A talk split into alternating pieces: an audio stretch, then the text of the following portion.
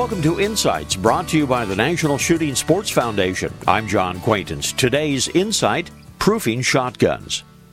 American made shotguns do tend to be somewhat overbuilt. That is to say, they are designed for hard use without requiring a whole lot of TLC.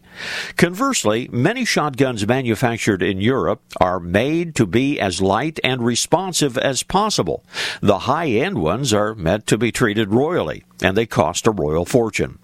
In America, shotguns are not proofed by the government. They are exhaustively tested by the manufacturer before they are released onto the market.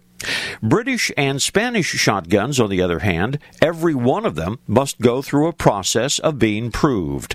They are loaded with higher than normal loads and they are fired. If they survive, they receive a proof stamp.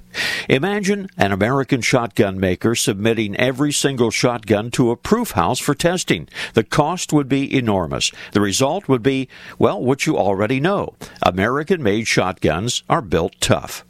In reality, there is a proof system in the U.S. It's for the military.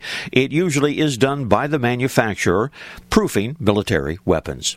This reminder visit the National Shooting Sports Foundation website at nssf.org. Lots of information about hunting and the shooting sports. This is John Quaintance.